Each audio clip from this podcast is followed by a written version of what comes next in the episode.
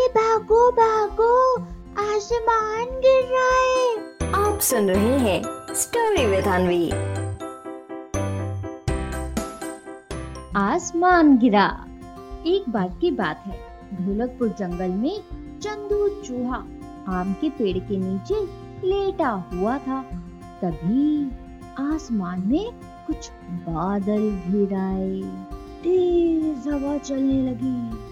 बिजली कड़की और उसी के साथ चंदू चूहे के सिर पर कुछ गिरा। चंदू चूहा चौंक कर ऊपर देखने लगा। चंदू चूहा घबरा गया और तेज़ी से भागने लगा। भागते भागते वो चिल्लाते हुए बोला अरे अरे भागो भागो, आसमान गिर रहा है। मोंटी बंदर ने चंदू चूहे को तेज़ी से भागते देखा। तभी मोंटी बंदर ने चंदू चूहे से पूछा अले अले चंदू चूहे, क्या बात है? क्यों भाग रहे हो? चंदू चूहा बोला अले अले मोंटी बंदर, भागो भागो, आसमान गिर रहा है। मोंटी बंदर ये सुनकर घबरा गया और वो भी, भागो भागो। चिल्लाते हुए चंदू चूहे के पीछे भागने लगा। आगे जाने पर चीकू खरगोश मिला। चीकू खरगोश ने जब ये सुना तो वो भी घबरा कर भागने लगा। अब आगे चंदू चूहा, उसके पीछे मोंटी बंदर और फिर चीकू खरगोश भागे जा रहे थे। तभी उधर से चंपा लोमड़ी आई। उन तीनों को भागते देख चंपा लोमड़ी ने उनसे पूछा, आहा, अरे अरे, क्या हो गया?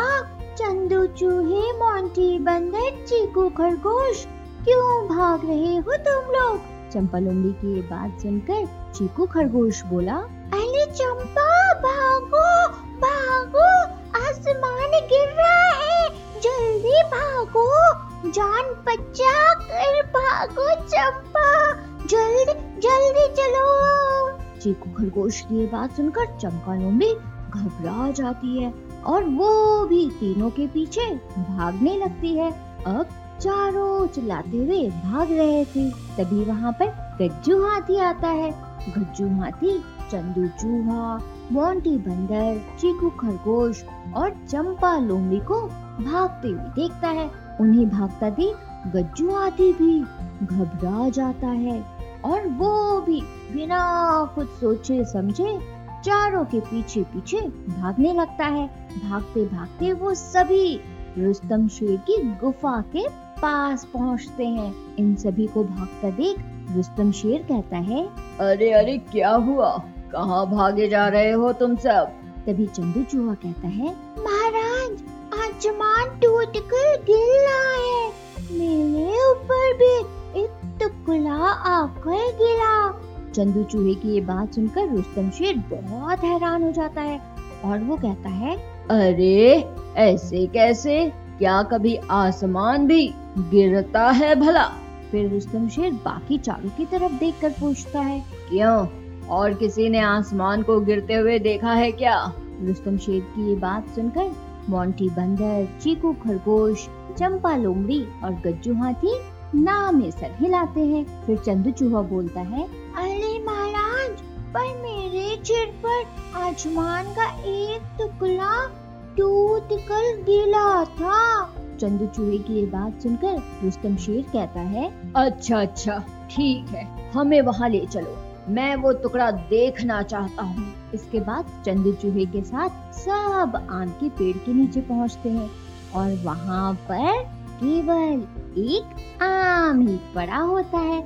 उसे देखकर रुस्तम शेर को बहुत ज़ोर की हँसी आती है। और हँसते हुए रुस्तम शेर बोलता है, ये आसमान. अरे चंदू चूहे, ये आसमान नहीं।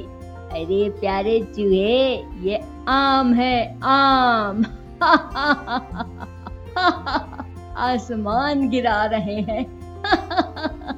रुस्तम शेर की हँसी देखकर बाकी सबको बहुत बुरा लगता है और उन्हें शर्म भी आती है। और फिर वो सब मुँह लटका कर जल्दी से वहाँ से भागते हैं। तो बच्चों, हमें इस कहानी से क्या सीख मिलती है? इस कहानी से हमें ये सीख मिलती है कि बच्चों, बिना सोचे समझे हमें किसी भी बात पर भरोसा नहीं करना चाहिए। समझे? सुन रहे थे स्टोरी विद अनवी अनवी के साथ।